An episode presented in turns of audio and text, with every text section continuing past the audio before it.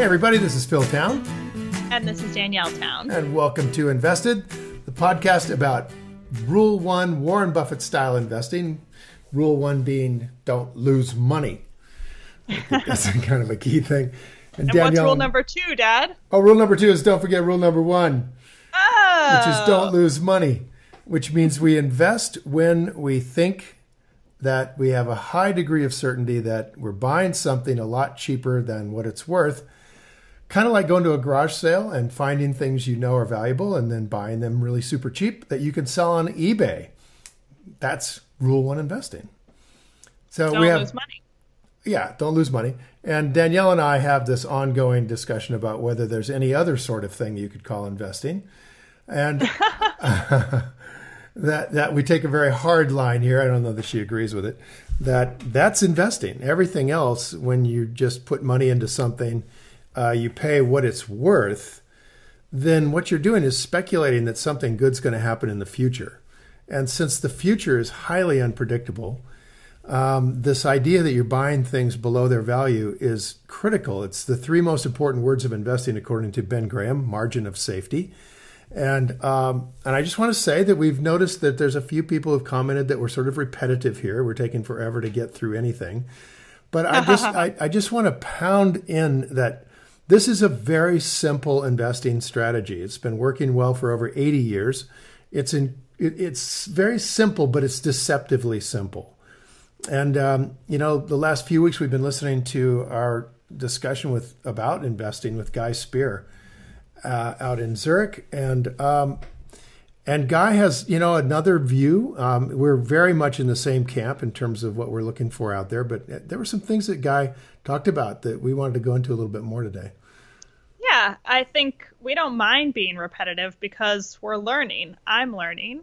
We're both practicing this investing technique at this point, and re- repetition is an incredibly important part of learning something. And I think the more we go over, actually, Dad, I've found I learned something in a, in a different way, or I learned something I for, I did I forgot, or I learned something I didn't notice the first time. Every time we talk about uh, one of the main principles of investing. And that's why I'm glad we we've been doing this back to basics series because I've really been learning a ton, even though we already talked about all this stuff supposedly. We've been talking about a bunch of stuff we didn't talk about the first time around. So I think it's been great. Well, I think me, there's personally. a there's a real danger in in um, in adding more and more strategies to your investing uh, sort of uh, you know your investing concepts because that if you, if you this kind of investing just requires some very very strong basics that you just repeat over and over again. And the reason that we we want to focus so much on a very few things and do them well is because we're going to invest when everybody else is running for the hills. And that's very scary. And if you have lots of different investing techniques. What's going to happen is you're going to find yourself completely overwhelmed by different things you could apply at different times in the market and what the market's doing. And uh, that really shows up. And I know we haven't talked much about options, but um, one day we will. Warren Buffett's one of the largest options traders in the world, and people don't even know that. But, but in options, you have, oh, so many different strategies you can employ in options. You can be short, you can be long, you can be both at the same time. You can do all kinds of things um, that uh, at any one moment there's some reason to think that a particular strategy would work in any kind of a market in any kind of a situation. And you know, honestly, you just have to be a genius to pull that off. You know, you, you, know, you, oh, I know exactly what it, it would be like suddenly you're running a football team and you're calling all of the plays at the NFL level. You know, I mean, you just are so sophisticated and so complicated and so many things you have to remember.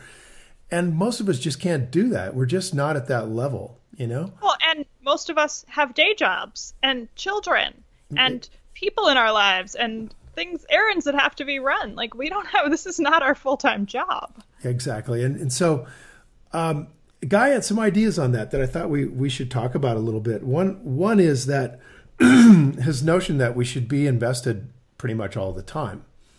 which yeah, was I really was interesting. really struck by that comment because and I, I even said to you, Dad, what do you think about that? Because it was the opposite of what you've been saying.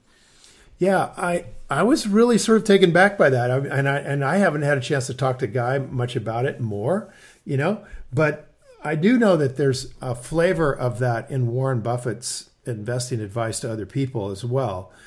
Um, what what does he recommend? I haven't heard that one. Well, Buffett was famous for just a few years ago saying that his when he dies, um, the money that he leaves to his estate should be managed by simply putting it into the market permanently um, through a stock market index and just leave it alone like through a broad market index like right. an s&p kind of index yeah like like spy or spx would be two big broad market indexes that are buying the 500 largest stocks okay and and warren's point is that it's it's difficult for anyone to invest properly and extremely difficult to manage a lot of money invested properly.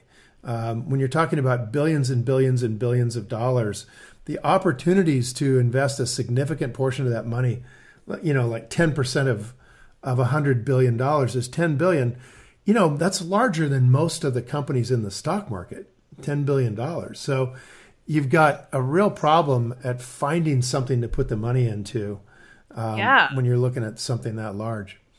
And yeah. so Buffett's point is that there's not very many people that can do what he and Charlie Munger have been doing successfully for many, many years. And um, while he's happy to have Berkshire's money invested by fund managers um, that he's bringing on, he would prefer that his family just rely on the broad market index to do well. now, of course, well, maybe he also knows his family and knows that they don't want to spend their days doing full time investing. Well, I think that's true. I mean, none of his kids have really taken up the you know the baton from mm. from Buffett. They've all are doing things that they wanted to do. And the second thing is that when you have a hundred or whatever it is, I don't. I think Buffett's personal fortune is thirty billion. So when you have thirty billion dollars, you really don't have to be that concerned about getting a high rate of return.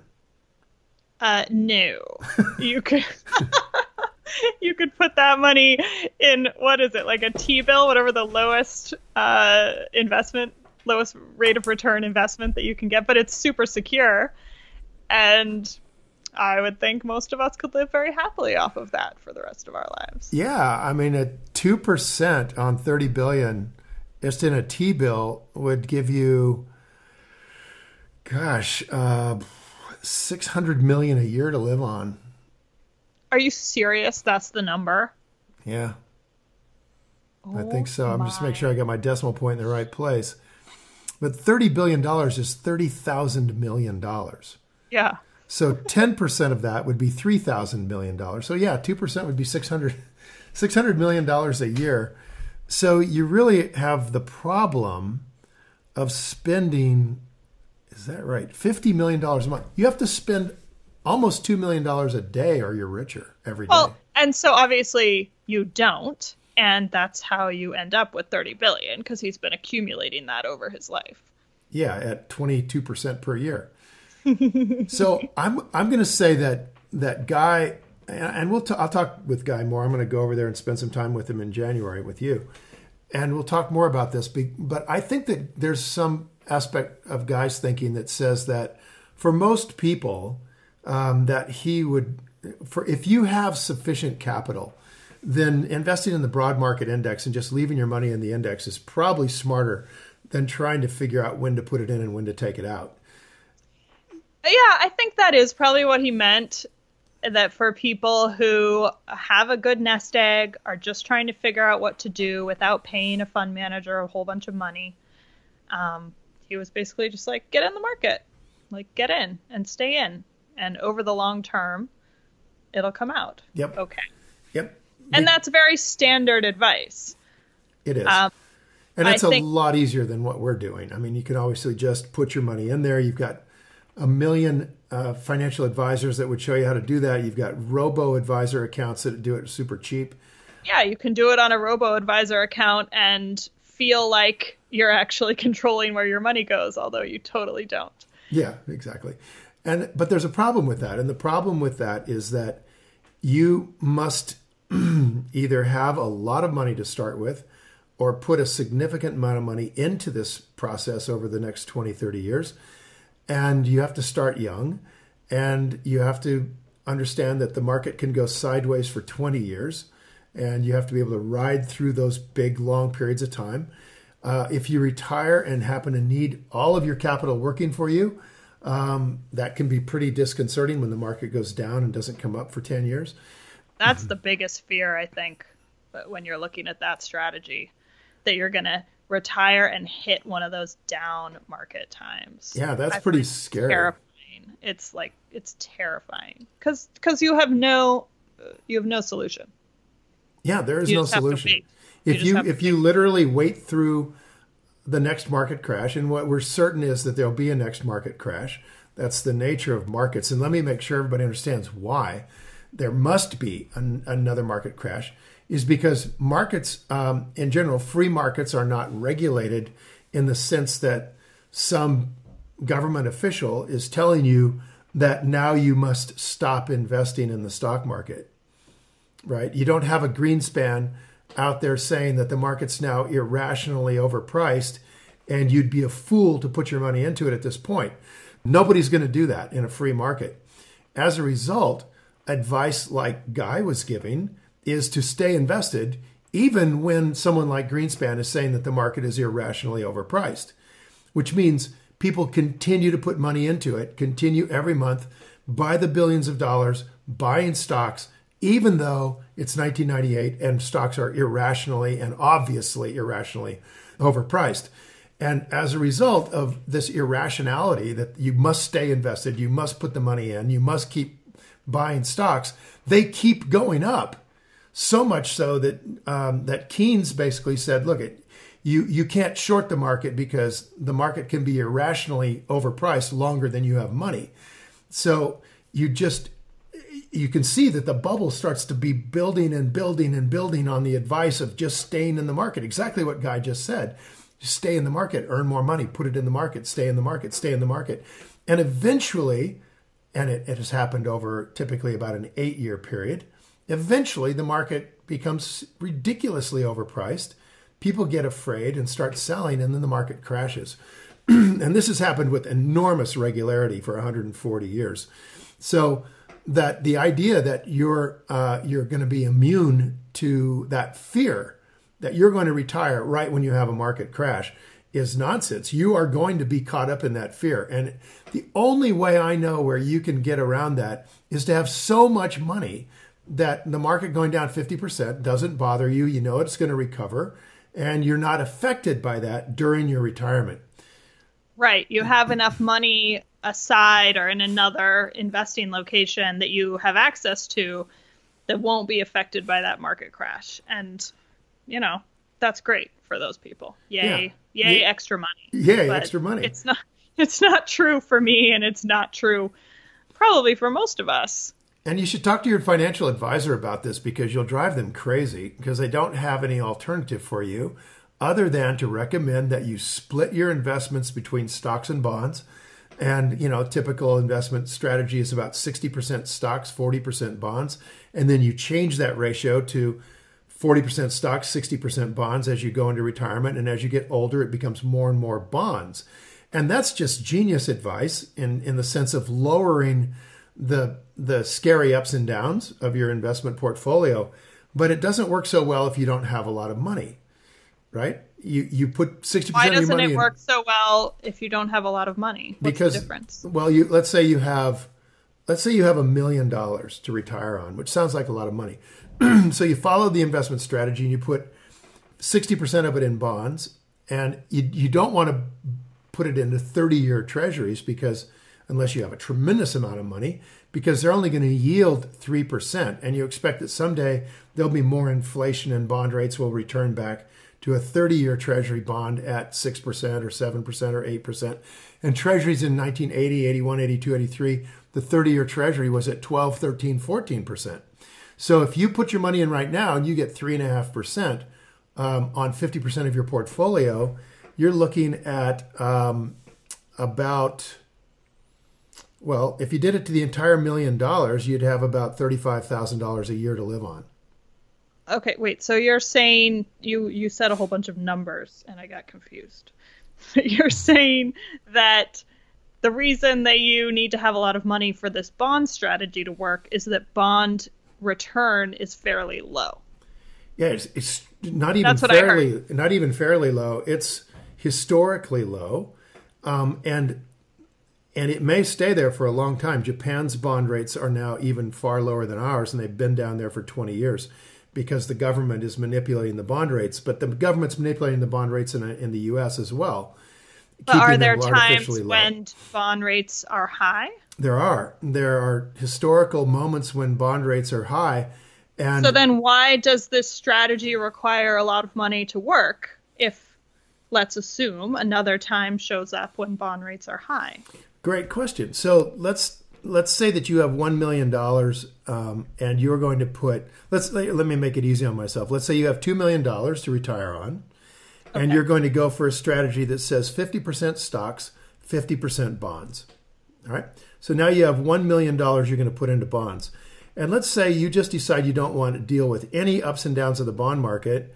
Um, you go for a uh, let's say a 30 year treasury bond which is a very safe bond. It's it's giving you 3.5% per year. And so on your million dollars you'll be getting $35,000 per year. Now let's say we go down the road about 10 years and we have a lot of inflation. And in order to combat inflation what the tre- federal uh, um, reserve does what the central bank does is it raises interest rates to, to cool off the economy you raise interest okay. rates, people can't borrow as much, they can't spend as much, there's less consumption. And, you know, a lot of people lose their jobs. And so you cool off the economy and you reduce the uh, inflation rate. Okay. In that particular scenario, let's say it's 1980, interest rates go from 3.5% on a 30 year bond to 5%, then they go to 7, then they go to 9, and then they go to 11. And let's say that they end up at 12%. Okay. So now you've got bonds at 12%, and you've got 20 years left on your treasury bond. Mm-hmm. Well, how do you move your 3.5% yield of $35,000 to 12%? I mean, you want to do that, right? You want to get, let's move my million dollars so I make $120,000 a year instead of $35,000 a year. Right. Well, you can't because you're locked in to a yield of $35,000, what's going to happen is if you try to sell your 3.5 yielding treasury, you're not going to get a million dollars for it. You're going to get about $350,000 for it. Oh, wait. So is the answer to my question because you're buying it at a you're buying a bond at a time when bond rates are low? Yes. The answer to your question is you're buying bonds at a time was, when bonds rates are very low. I was really trying to figure out where, where we were going with this. okay, it's almost it, it's rel- so the, the answer is is that you you have to have a lot of money, even though sometime bond rates are high, because you're assuming that you're purchasing this bond at a time when bond rates are low. Yep. Now, of course, what an advisor is going to tell you is, well, obviously everyone understands that problem, so we're going to do something called laddering your bonds, like as in a step ladder. And like as in you buy a certain amount of bonds now and then you buy another amount in five years or something? No, um, you buy the whole million dollars now, but you buy it with different durations so that oh, I see. So you've got some expire in a year, you got some expire in five years. Yeah. In 10 years, in 20 yeah. years, like that. You'll get different rates for those. Right? Yeah, you'll That's get cool. a little bit, but all those rates are historically really low. Okay. So, for example, if you bought a 10 year treasury, it's running about 2.6% right now. If you buy a one year treasury note, it's running, you know, at a half percent or something. So you're it's almost not worth owning the bond because you're making nothing. Right? If I put if I put a million dollars with Wells Fargo and into an account and I tell them, look, I, I'm happy uh, to have 90 day liquidity so that you know, every 90 days I can get my access to my money. They're, on that million dollars, they're going to pay me like $15 a year. Mm-hmm. and it's just you know, and if you were to do that in Japan right now, they would take money from you. They would require that you pay them to put your money in the bank. That's negative interest Negative rates. interest right? rates, right? So the problem with this So idea, what I hear you saying is don't buy bonds right now, really, unless you just want a really secure three percent return for a long time. yeah, this is a very tough time to be buying bonds. This is very and you're not time. giving advice. Let's be clear. Neither of us are giving any sort of advice. We don't know your financial situation, and you should figure all that out on your own. Um, talk to your own advisors about it. Yeah, and you can Google Alan Greenspan, who's the former Federal Reserve chairman. He's a really smart guy, and he's the guy who said, "Watch out for stocks." In 1997, he said, "Watch out, stocks are really getting stupidly highly priced," and they continued to be even more stupidly highly priced for another two, three years before it finally crashed. And he just has come out and said, "Watch out for bonds. Bonds are getting stupidly highly priced right now." So the the um, the yield that you're getting on a bond is so low, and the probability that we're going to go into an inflationary environment is starting to creep up. Um, now that we're starting to see Donald Trump's uh, um, sort of plans for the economy, um, you can see the stock market heated up immediately when he got elected. It just boom, it went up to new highs immediately. Because if he can put together all of the things he's talking about, or even most of them, um, we will see much more inflation in the economy, much higher wages, much more consumption, all of which will start to require that the Federal Reserve raise interest rates to slow things down. And that means bonds will get chopped. And if you have to sell them. So you if you're going to do bonds, you want to be sure right now that you're buying bonds that you do not intend to sell. You're going to ride them right out to their expiration date, at which time you can get all of your cash back that you put into it, and then you can buy a bond with a higher return. So be very careful right now of going really long on bonds. Um, right now is when you want to go really long on your mortgage, for example. like Yeah, no kidding. Get Get, out. locked in. get locked in. This is a really, really good time to be locking in a mortgage. I think you might have missed the bottom, but it's still, people don't realize because we've been in such a low mortgage environment for so long that mortgages can very easily rise in an inflationary environment to 10%, 12%. I mean, and just think about what that would do to your house payment if you wanted to buy another house. Um, the you know it's just going to be phenomenally expensive if if mortgage rates go up to their normal levels. Yeah, yeah. Like, most of my life, honey, I you know if we were on your mom and I wanted to buy a house, we would be paying between six and eight percent interest on it, which is more than double of where it is right now. Or about yeah, I mean, for a good comparison, that's I was paying a little bit more than that on student loans, but that's pretty much a student loan rate, which is so bloody high. Like it's hard enough just to pay the interest on those things. Yeah, just think about that as a mortgage rate.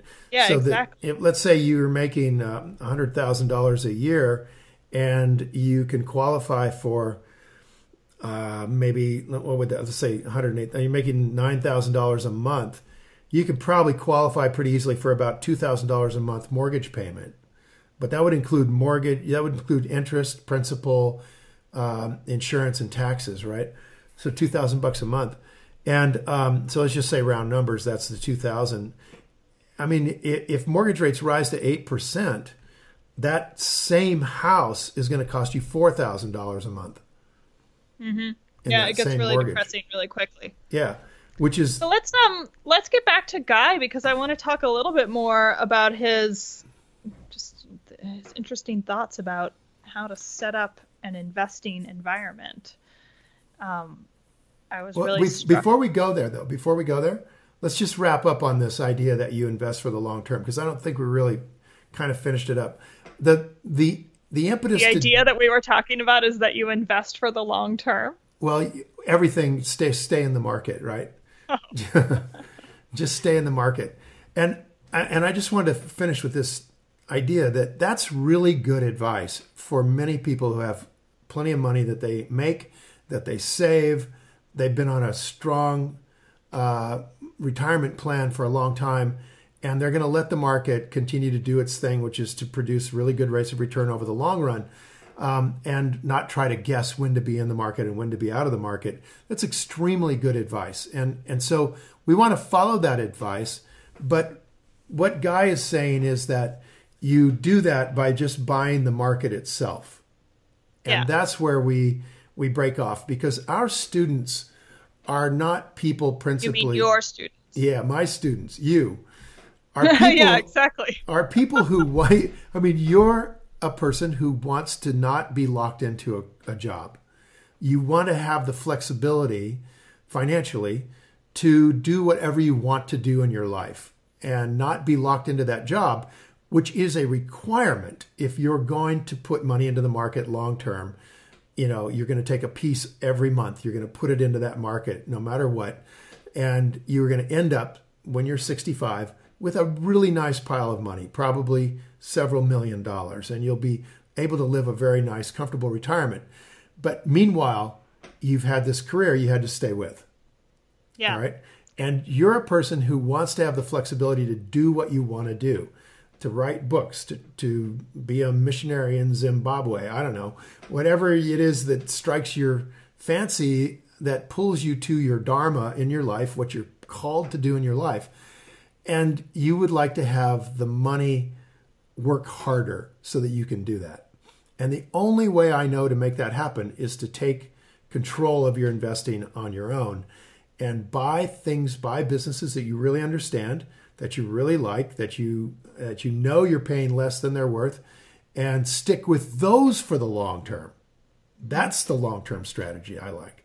And I and again, just one last thing is that I think it's very much in the in the strategy people use when they buy real estate, which has been phenomenal for the last five or six years, is buy something that's super cheap relative to uh, its rent, uh, its rental revenue, and your your ultimate owner cash flow that comes off of that that house that you just bought, and then you're done. Just leave it alone and just maintain that that investment, and um, go look for a new one with more cash that you can put in. And that's great investing. And I just want you to apply that not only to the house next door, but also to businesses that you can buy um, that are going to give you more flexibility, more choices, more opportunities over periods of time than just hoping you can get real estate super cheap. Yeah, and I don't think Guy was saying anything contrary to that. I mean, obviously, he invests as a value investor in a small number of companies, very carefully chosen. And that's exactly the way you do it as well in the same way that you teach people how to do it. So i don't think he was really saying anything different in terms of if you want to um, manage your own money that's how you that's how he thinks you should do it i think he was just he was giving an idea for people who who don't really want to be actively involved yeah uh, yeah absolutely and and just to to put a underline that statement I mean, Guy has I think 16 stocks he owns. You know, with a with a multi hundred million dollar portfolio. So you know, he definitely is our style of investor. We definitely share many many uh, of the same criteria for a company we want to buy, and he doesn't buy the entire market. You know. Yeah. Well, and that said, you know, I really appreciated that he completely just was like this is emotionally difficult. Like this is hard. It's stressful. He finds it very um he feels the pressure of it. I could really feel that from him. Yeah. And um and I know it's it comes much more easy to you emotionally and so it was really nice for me to be around somebody who's so accomplished and really knows what he's doing professionally and is also like yeah, it sucks sometimes, you know? Like, this stuff is hard sometimes. that was nice for me, personally. That's really good. Okay, so you wanted to talk uh, briefly about uh, his his setup, his investing world he lives in. Yeah, I mean, what I what I went in there hoping to talk to him about was actually like how he physically set up his office because I thought that was so interesting in his book. But we didn't talk about that at all, really and what he said in our interview was that he's actually since he wrote the book has found that actually the interpersonal relationships and how you set that up in your life has affected him much more than his office environment or his office location. I thought that that was an interesting thing to say because I actually think that he's so comfortable now in his office environment and in his location in Zurich that he's almost forgotten maybe what it's like to not be in such a comfortable environment. I think you get very used to it very quickly, and uh, and then we we kind of go like, oh, it wasn't so bad before, but it can be very stressful to be around. He used to live in New York, and he writes about it in his book. It can be very stressful to be around people who are um, freaking out, for lack of a better word, in the market. So and that's did, why he left New York. What did so, you gather for like what were the elements of his physical situation that you thought were key?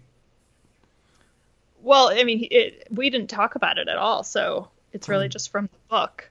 Um, I mean, just he, from looking around his office, what what did you see? Well, he's got some interesting stuff. So we were in his library, which he writes about in his book, and he has um, a few pictures of Warren Buffett. And oh my God, yes. I know Guy pretty well, and I just want to say to him, if you're hearing this guy, I apologize. I feel a little bit like we're we're talking out of turn about your house or something, about your personal. But since you put it in your book, I wouldn't right. talk about it except that he wrote about it, yeah, and okay. he obviously thought it was important enough to dedicate an entire chapter to. Yeah. So, I think it's fine. He he already wrote about it. He has a bust of is it Charlie Munger Charlie or Munger. Warren Buffett? Charlie Munger. Charlie Munger, yeah. which I think is hilarious. why? I don't know why it's so funny to me. And maybe because he's still alive, but it's just strange to have a bust of somebody. you know, it just it, re- it reminds me that that my visit with Wahei Takeda over in Japan, who's the Warren Buffett of Japan, a billionaire. He surrounded himself with something similar, like he had the um, the the busts of I think 60 of Japan's most famous philosophers that he respected. Mm. He he built an entire room around these guys. Of, of busts. Of busts and um, what do you call that sort of face thing that's flat, but the face is is actually three dimensional. Oh gosh, I have no idea. It's like uh, I forget what they call it, but it's he had, it's like a pie plate that you stuck your face into. Yeah. And your yeah. face pokes out. it's so creepy. well, it doesn't look creepy. It looks cool. And so, but just to the point that that here's another billionaire who's surrounded himself with things that he admires, ideas that he admires, and the people who represent those ideas. Mm-hmm. Something going yeah. on there.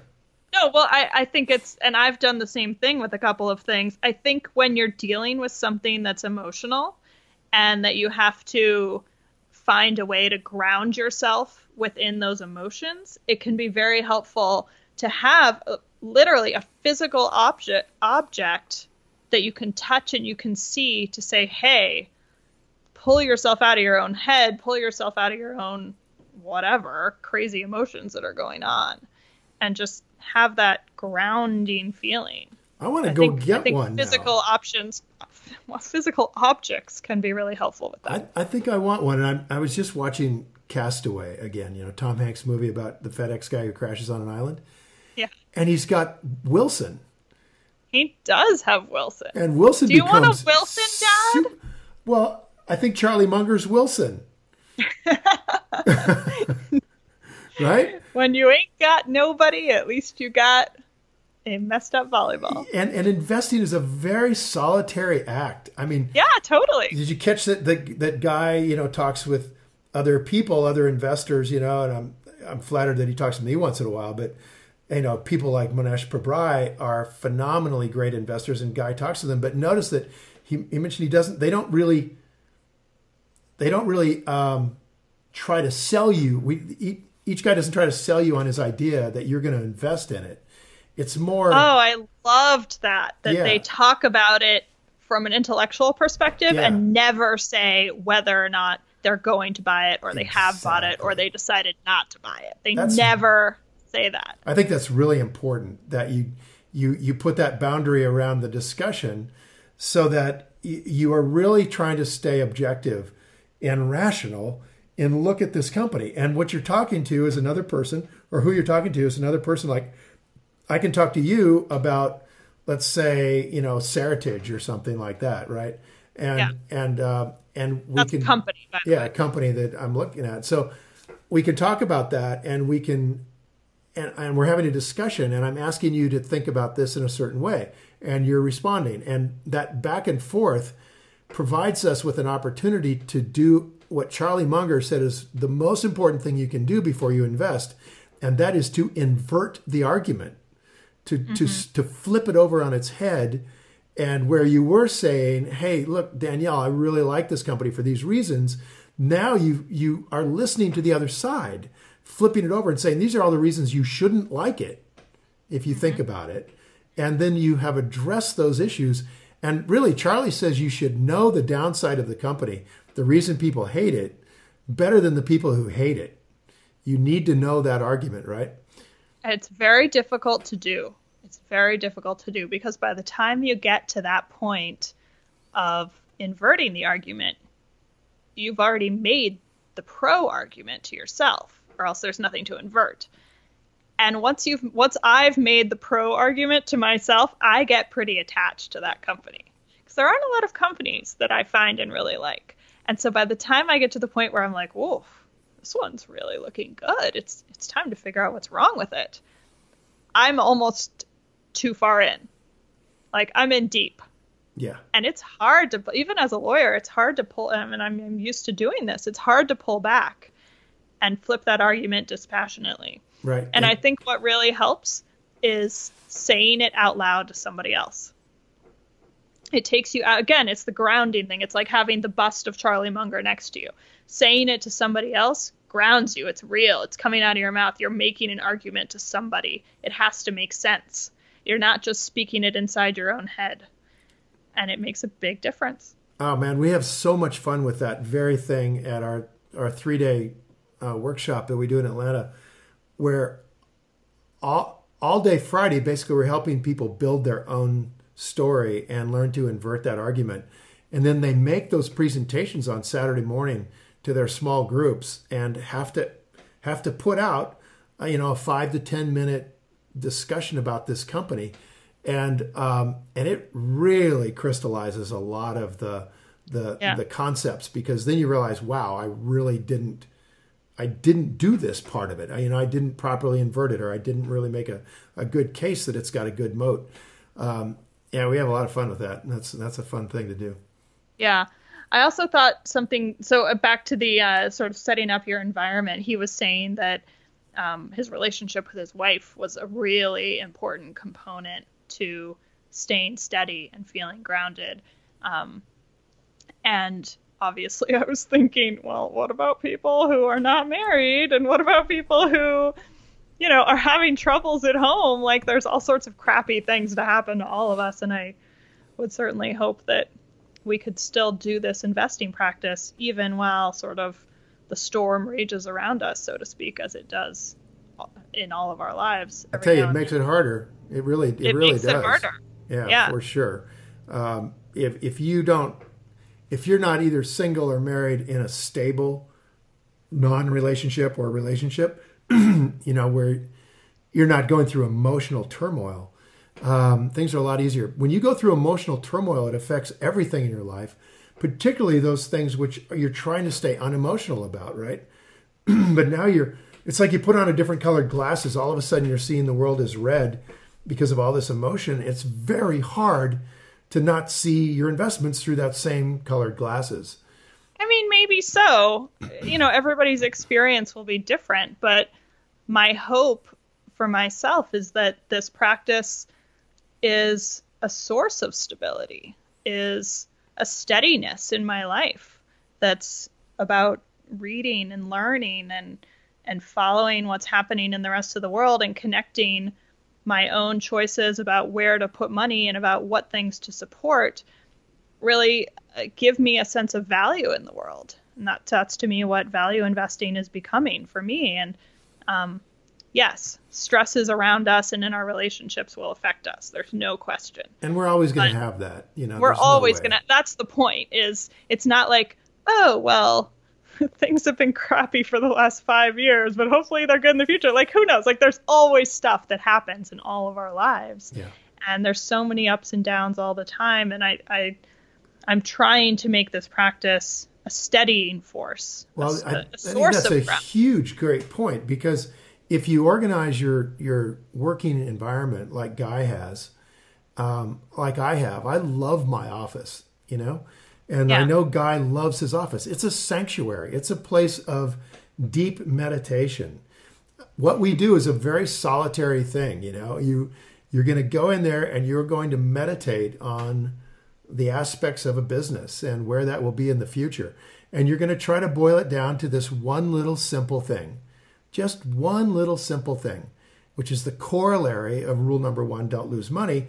and that is that 10 years from now, that business will be worth more than it's worth today. That's how we buy a house. That's how we buy good investments. So it's just the corollary of rule number one. And you're going to meditate on that.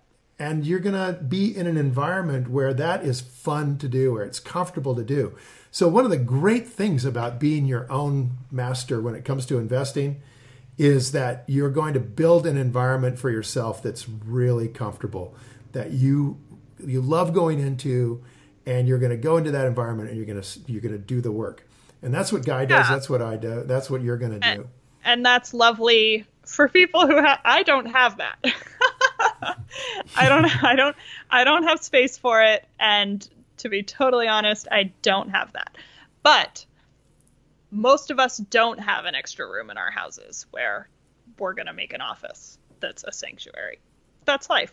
So I've done other stuff that lets me create my own feeling of this is my investing space. This is where I go to think. And yes, it's not like a room off to its own the way you and Guy have, but um but I think there are ways to make it better than just Yeah, I mean, you know, if you if you got kids and and uh, you're working from home, you know, when they go off, then you've got you've got the whole house. You can find a place there. In your situation, Noons leaves and goes to work. You you're there to write. You're there to do your other stuff, and you can build a- an area that works.